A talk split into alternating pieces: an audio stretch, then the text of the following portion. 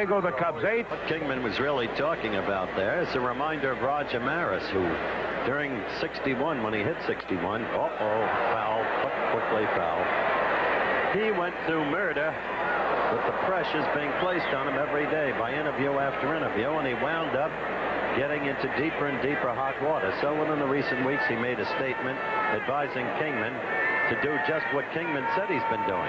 Get into the clubhouse, dress, and get out. Go fishing.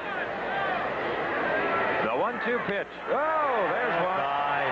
Oh, look up. How far is this going to go? It is gone. Oh, a monstrous cloud. Home run number 24 as he continues at his record pace.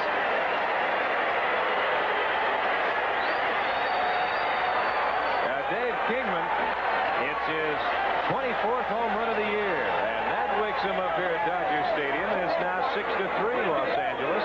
Let me tell you, the most home runs ever held through June 30th. As you look at it again, oh, what a cloud. It went right into the very back of the Dodger bullpen. Oh, in the National League, Stargell had 28 home runs by the end of June in 71, and in the American League, the Babe had 30 by the end of June.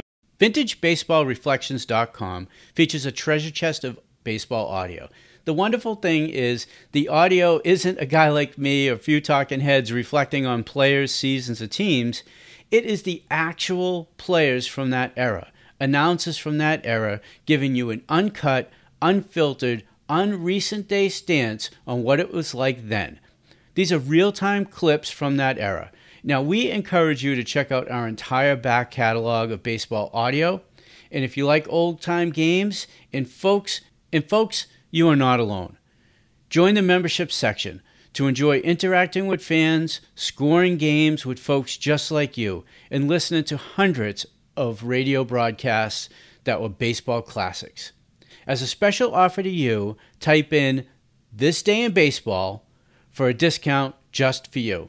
And if you enjoyed the show, hit the plus sign to subscribe, follow us on the socials, and above all, share us with your friends who love baseball history just like you.